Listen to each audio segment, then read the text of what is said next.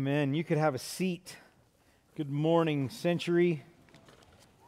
Um, thanks for your continued prayers for the Gallagher family. Thanks for your continued prayers for us as a staff, as we, um, as Ethan mentioned, that we uh, said goodbye to Pastor Dave this week. A lot of people have also been wondering how they can help, how they can uh, participate, what they can do to support, and so. We're expecting that there will be a lot of people here uh, this coming weekend. And so uh, the ladies in the kitchen said if people would like to bake bars, cookies, uh, feel free to do that. Uh, you can get in contact with Robin here at the church.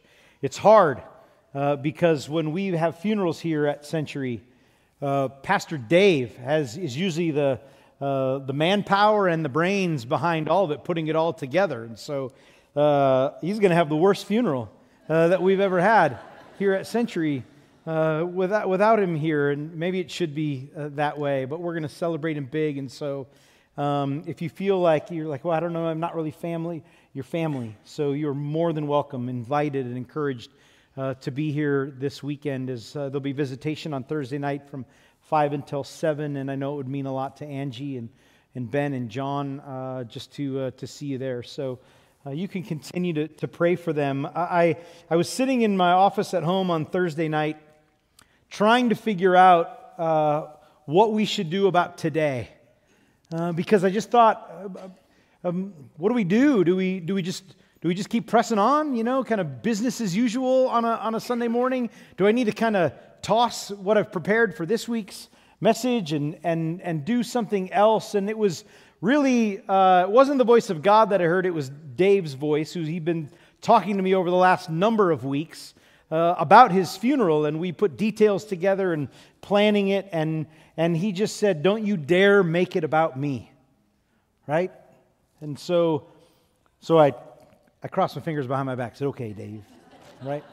But, um, but, I, but this is what, uh, what Dave would, would want from us today is that we keep moving forward uh, looking into this passage, and it's only by the grace of God, through us putting together a plan of how this series was going to lay out, I think that we, that we have this passage today, because we're going to talk about Jesus sitting uh, in Matthew's house uh, with uh, Pharisee, with the, the tax collectors and the sinners, right, as the Pharisees called them.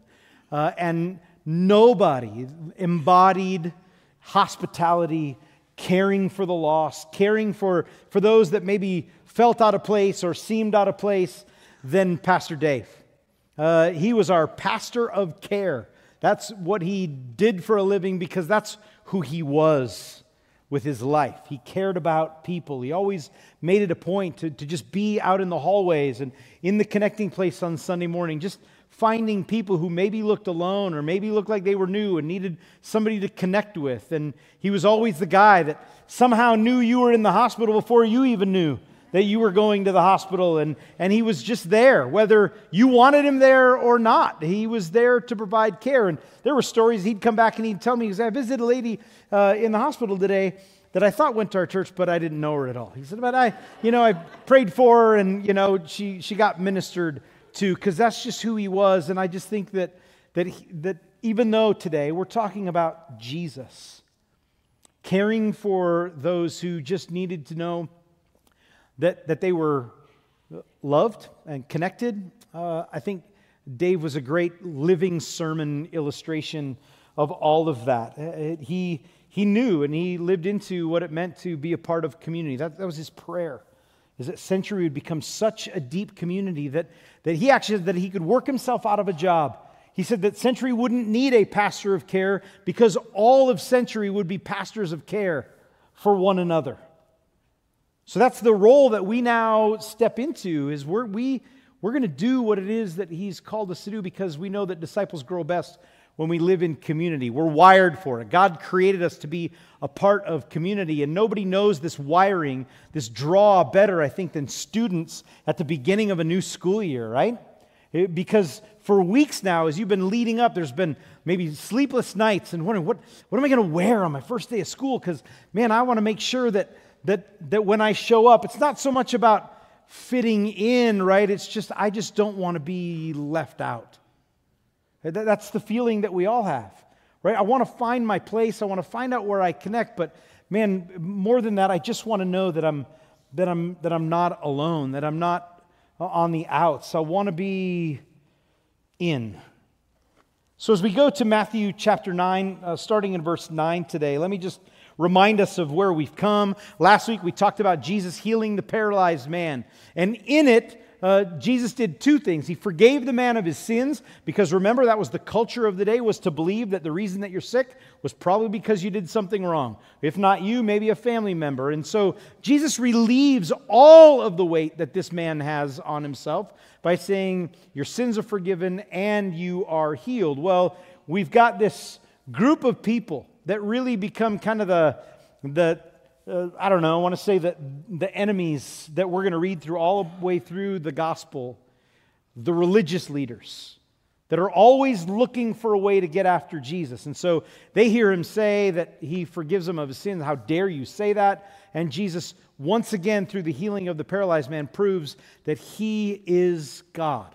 They just refuse to see it because they can't see that past their tradition uh, and the way that they've done church their whole lives. Well, this can't be true because it's not, it's not done the way that I would want it to be done. So they doubt Jesus and they want him dead and they uh, are going to chase him all around the countryside to find every little thing that he does wrong, and they show up again today in our text. Um, Jesus, however, in this text shows that He's not so concerned about fitting in with the religious people. He's not so concerned at all. He's not concerned at all about what they even think of him. What Jesus is concerned about is the lost. And it's a call for us as well. So let's stand together. If you're able, if you're willing, let me read uh, Matthew 9 9 to 13 uh, for us. So as Jesus passed on from there, in other words, from this crowded house that he was in where he healed this paralyzed man, he saw a man called Matthew sitting at the tax booth, and he said to him, Follow me. Matthew rose and followed him.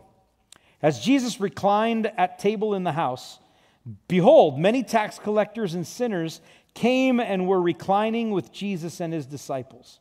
When the Pharisees saw this, they said to his disciples, Why does your teacher eat with tax collectors and sinners?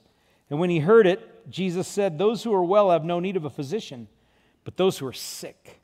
So go and learn what this means. I desire mercy and not sacrifice, for I came not to call the righteous, but sinners. Father, this is your word. Uh, we believe that, that it is truth, 100% of it, and it has the power to change. And so may your spirit work in us today.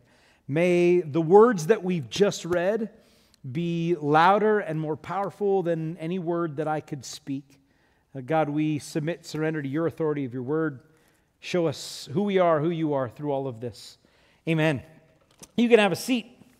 So let me just observe for you the three different uh, in crowds that we find as we read through this text. You can maybe think about or find yourself in this uh, passage and then just ask, so what does God want me to do uh, through what he's teaching us in his word today? The first that we find is Matthew. He's the invited as Jesus invites him to come and follow him. Matthew, on the list of people in Capernaum that day, uh, Matthew probably wouldn't have been on the list of those that are going to follow Jesus. Uh, he obviously is not part of the crowd that's in the home, uh, spending time listening to Jesus teach, right? So he, he wasn't in, in church, we could say.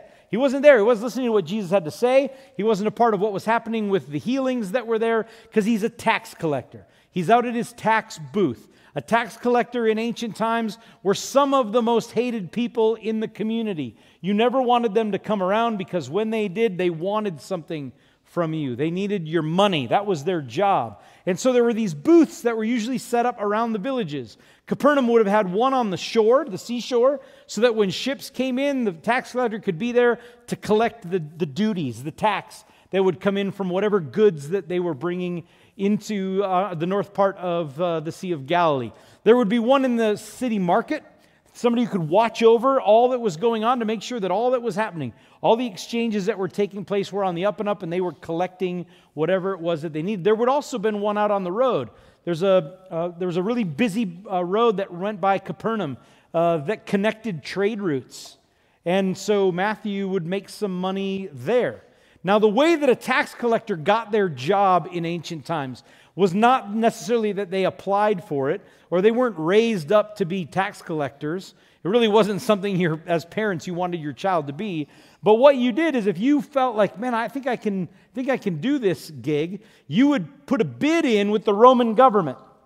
And, and you would uh, tell them, uh, This is what I will pay you in order for you to allow me to be the one to collect taxes.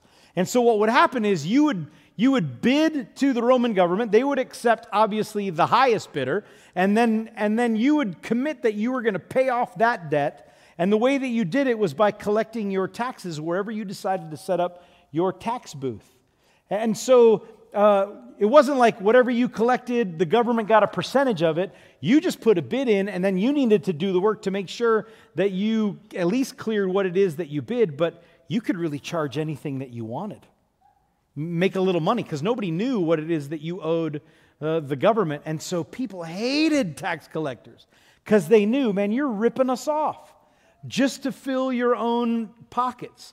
On top of that, uh, the Jewish people hated tax collectors who were of their own kind, who were Jews, because they were uh, basically seen as friends with the enemy. And on top of that, uh, they were collecting tax money from everybody in the area, Jews and Gentiles alike. And the view of from a Jew about a Gentile was that they were unclean. You don't ever touch anything that a Gentile touch, much less hold out your hand and let their coins and their hands touch yours.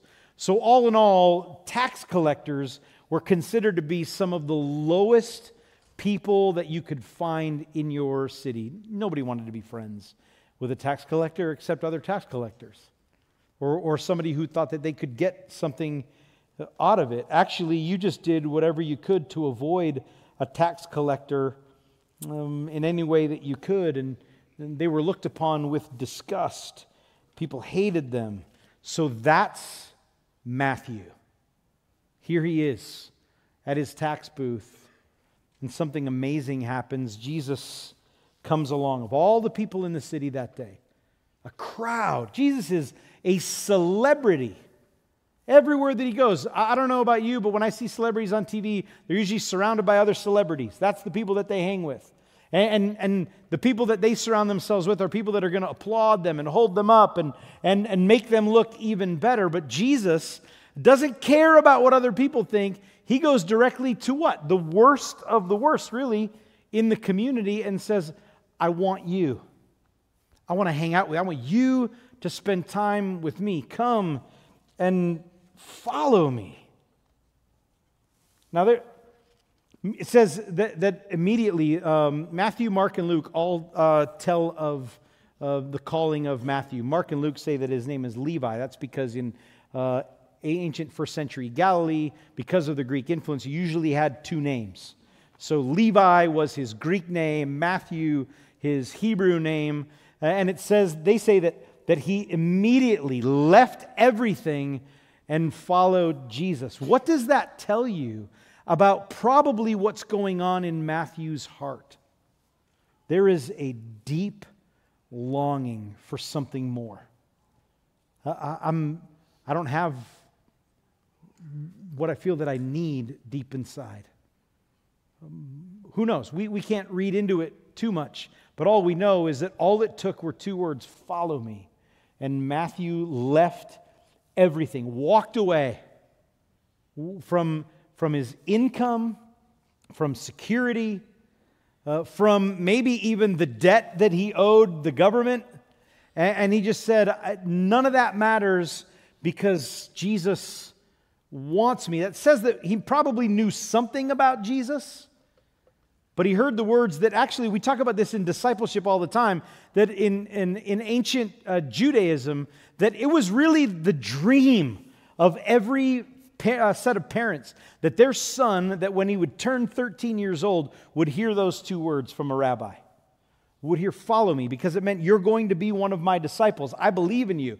I see something in you. I'm going to replicate myself in your life. That's what it means to be a disciple of Jesus that we talk about. It's not just, I believe that, that Jesus is God, or I believe that Jesus died on the cross and rose from the dead. Uh, a disciple is one that says, I'm going to let my life be changed because of it, and I'm going to devote my life to becoming more and more like him. That was what a disciple did. And so a rabbi saying, Follow me, was saying, I want to replicate, I want to duplicate myself in your life. Well, Matthew never heard that, obviously. He's a tax collector when he was a child, which meant he wasn't the best of the best.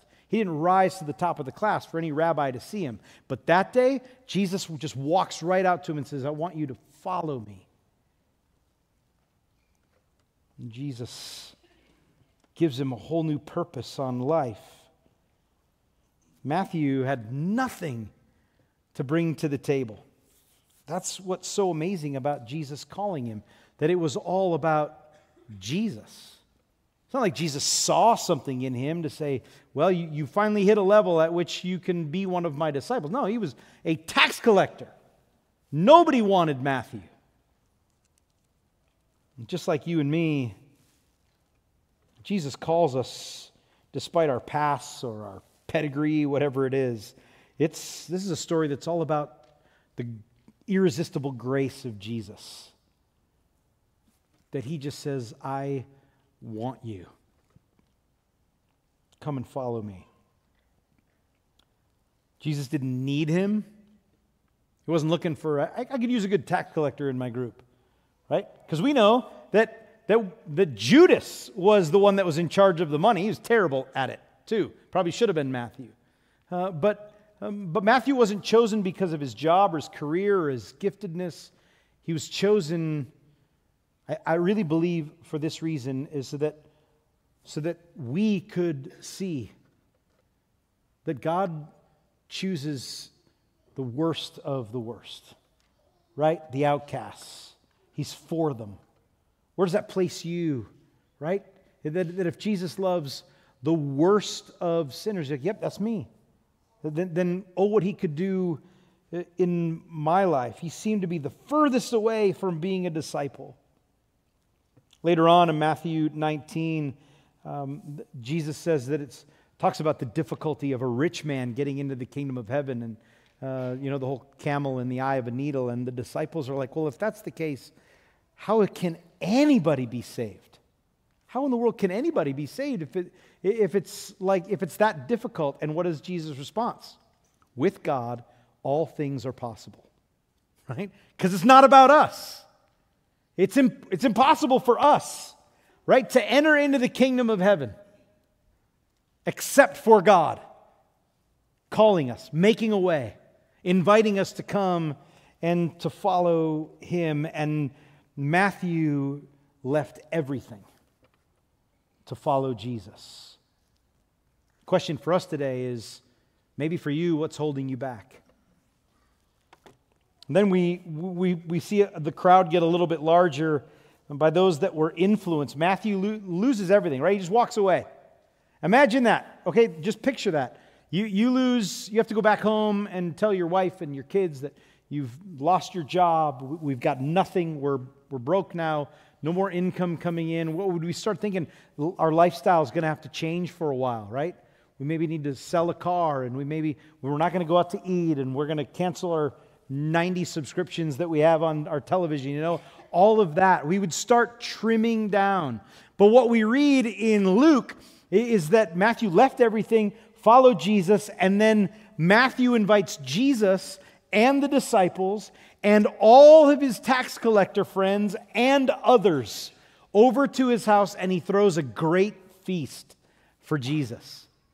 he, doesn't, he doesn't care about what the future holds financially because he's got security in Jesus and he wants to celebrate that his life has been changed, that Jesus saw him, that Jesus called him, and then he invites all of his other tax collector friends and other sinners, as the Pharisees said, You guys got to come over because you have to meet the one who believes in me, who's changed everything, the one that I, am willing to get rid of everything for, and I'm going to spend it all on celebrating who Jesus is and this new life that He's given me. And I want all of you to come around the table and realize that. So then it goes on to say that Jesus then reclined at the table in the house, and behold, many tax collectors and sinners came, and they were reclining with Jesus and his disciples. I always feel like if a word is repeated, you should probably dig into it a little bit. They were reclining at the table, right? How many uh, of us have been, uh, you know, scolded by our moms for elbows on the table, much less, hey, mom, is it cool if we just lay down tonight and eat our dinner? Uh, absolutely not, right? We got to sit upright uh, in great posture. Jesus and the disciples and the whole crowd, they're just laying around. And that's, that's exactly the picture that Matthew is showing us. It was actually part of the culture of the day, it was Greek influence uh, on, on what was taking place that you would, you would really just kind of spread out and lay down because it, what it shows is that, is that meals are about relationship. It's about being together, it's about spending time together. And if you invite somebody into your home, you want them to be relaxed. You're, you're, you're secure here. There's peace here. You can spend all the time that you want here, but just relax. My son was telling me the other day that that he said there's, uh, a, depending on the type of restaurant that you go to, the levels of restaurant, right, is that they, they, they design the chairs uh, to be hard because they, if they want you to get out of there quick because they got to bring in the next group of people. Now, imagine if you went to a restaurant and they're just like mattresses on the floor. Like you're like, this is the weirdest place that I've ever come, you know, for a burrito. and but but this that's what it was all about. It was about the host just saying, We want you to feel relaxed here, your home here. And it was all about sitting around the table together, lying around, and feeling at peace. I love that it says that Jesus reclined with them. He's, he didn't come uh, to, to tear people apart. He didn't come and say, Well, here's, this is great. I've got a, I've got a, a great audience, right? I'm going to start to, to just really get after them bunch of tax collectors. What a great crowd. I got them in a room. Now I'm going to hit them. Tell them all the things that they're doing wrong. No, it says that he started with relationship. He just sat with them, relaxed uh, with them, and enjoyed dinner. Matthew 11, 28, Jesus says, Come to me, all who are weary and burdened, and I'll give you rest. I'll help you to be unburdened by what's going on in the world, and more importantly, what's going on in your life and your sin. I'm here to relieve all of that. Relax, find peace. He didn't avoid them, right? He got in the middle of them, and he just showed them, I care. Some of the worst decisions I think that a person can make is in, in the heat of a moment, right? In the middle of stress. Uh, Jesus just relaxes with them and influences them. He had to. We don't read more about it because that's not what the story is about. But we do understand that, that Jesus got in the middle of them and spent time with them. Uh, because eating a meal is different for us today, right? A, a lot of our meals are eaten in our car by ourselves, or we're flying from one appointment to the next, or or maybe at the kitchen table if we can get the whole family together. But it's, it's just something we do uh, in the, the, just the, the motions of our day. But having a meal together uh, in Jesus' day uh, was all about entering into fellowship with people. It was an experience that you just hit pause on life for and you spent time with others. But there was a rule that the religious people of it, it wasn't biblical, it was religious. It was a rule written because of a rule written because of a rule because of a verse. And, and so they'd gotten so far away as Jesus was constantly correcting them. Um, but there was an ancient Jewish rule that you couldn't share in fellowship or a meal with sinners until they changed their ways, until they repented, until they became like you. But Jesus changes that. He says, You don't have to become an insider, if that's what you want to call it, in order to be with me. He, he, he shows us how to live. We connect with people first. And it's through that connection that they then find Christ and then begin to change. We get it, we get it backwards so often. Well, I don't know. I'm just not at a point in my life where I feel like I'm good enough for God. That's why you need God. That's why we need Jesus. Jesus came while we were still sinners. Christ died for us. Why do we expect that of other people? I love uh, to tell stories of what's going on in our church plants. Actually, from the very beginning, that's what I told our church planters. I said, go and do what it is that, that we should also be doing, and we'll tell your stories at Century, and together we'll just we'll change this city. And when Missio first started, uh, they didn't have a worship service, which blew a lot of people's minds. Like, how do you have a church and not a church service? But they started with, with what they called open table. It was just a few people having a dinner and inviting their neighbors over for dinner. Oh, did they do a Bible study? No. right? They, they just got together and ate a, a meal. Well, did they, they watch a video? Nope, didn't. Nope, they just ate a meal and let people know that they were loved and they just fellowship together. It was, it was fun. I mean, there's always these bumps in the road that we hit, but I, I started to get calls from people. They're like, look, I don't want you to think bad of me, Pastor, but I just got a question. We're doing these open tables and we're inviting our neighbors, you know, because we want them to know who Jesus is. And, and, and it's awkward because our, our friends are coming uh, to, to our dinners and, and, they, and they're bringing like wine right? well, right? I mean, in other words, what was being said, and I, and I get it, their hearts were great, but what they're saying is they're, they're not like us, right? And we had to start, we had to start uh, really uh, kind of unpacking all of this of how much of what you do is actual Jesus and how much of what you do is just religion that got tacked on somewhere over tradition and time and all of this. Why is it that we expect people uh, to, that, that when they come, if they don't know who Jesus is, that they're supposed to be like Jesus in order for us to hang out with them. Jesus didn't live that way. He said, How about, how about I come and hang out with you and, and, and let me try to influence you? Jesus was secure in who he was. He, he wasn't going to let lost people make him lost. He went because he loved people and he was going to help bring them into the kingdom so that he could bring change. He sought out the lost with no expectations from them. He just cared about people. Romans 10:14 says, "How can somebody call on Jesus to change them unless they believe? And how can somebody believe if they've never heard? And how can somebody hear unless somebody tells them? And how can somebody tell them unless they're sent, and how can they be sent unless they go? How beautiful are the feet of those who bring the good news. How well do you do at reclining at a table with people that need to know Jesus? Who's around your table?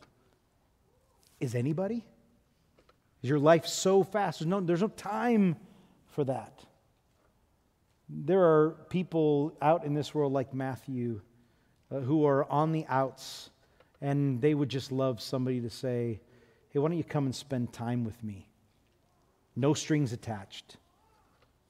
Let's just start up a, a relationship.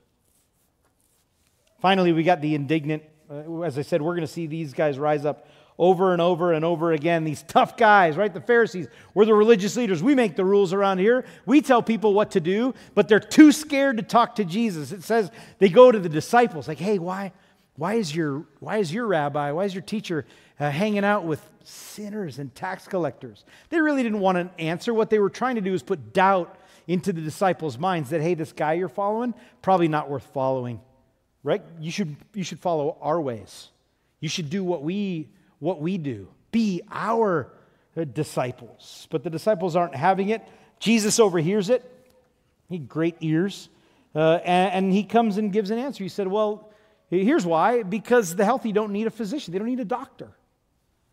I love John Calvin's take on this. He says, Jesus isn't claiming that the Pharisees don't need him. What he's saying is that in their own self righteousness, that they see themselves as healthy, and nothing that he says is going to make them believe that they're sick. So he says, So I'm going to go to the people who actually know that they need me. And, and I, love, I love the picture that Jesus paints about a physician because um, that's what we appreciate about doctors, right? Can you imagine if, if you went into the hospital and, and the doctor says, What seems to be the problem? You're like, Man, I got this terrible cough. My nose is runny. You know, my head aches. And the doctor's like, Well, get out of here. I don't want to get sick. Right? That's not how it works. A physician said, What did he say? He says, Open up. He's not worried. He's more concerned about your health than his own. He, I'm healthy. I'm good.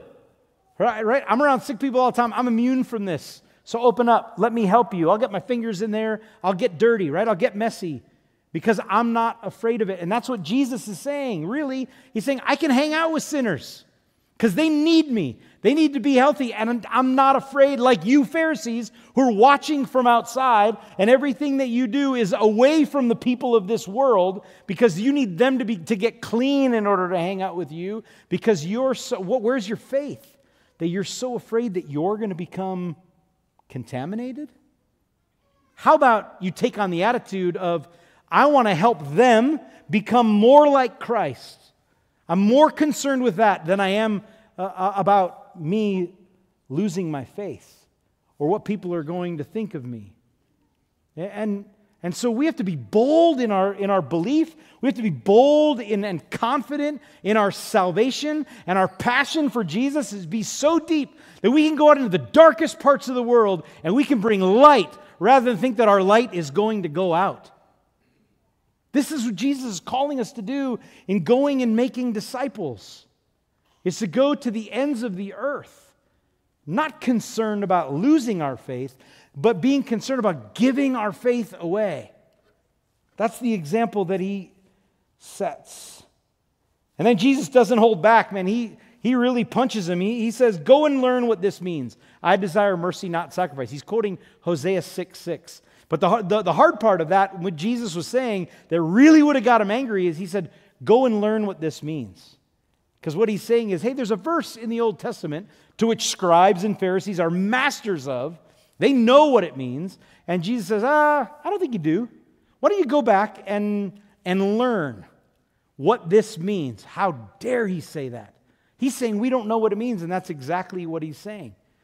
That God said, I desire mercy and not sacrifice. And let me just say, God's not saying in that passage that he wants compassion instead of sacrifice. What he's saying is more than. That's the original language. I desire mercy compassion that you show to other people. In other words, I desire seeing your love lived out far more than I am than you just going through the ritual and the motions. That's what God wants from us. That the love that He's given to us would pour out unto the lives of others. And then He says, I came to call the righteous, uh, not the righteous, but sinners. There's power in those words. I came, I was sent. I'm here for a purpose and a reason, and that's to rescue the lost. Exodus 15 26 says, I am the Lord that heals you. That was Jesus' role. It's not the healthy that need a doctor, it's the sick. And that's why he came to save us from the disease of sin. He's our great healer.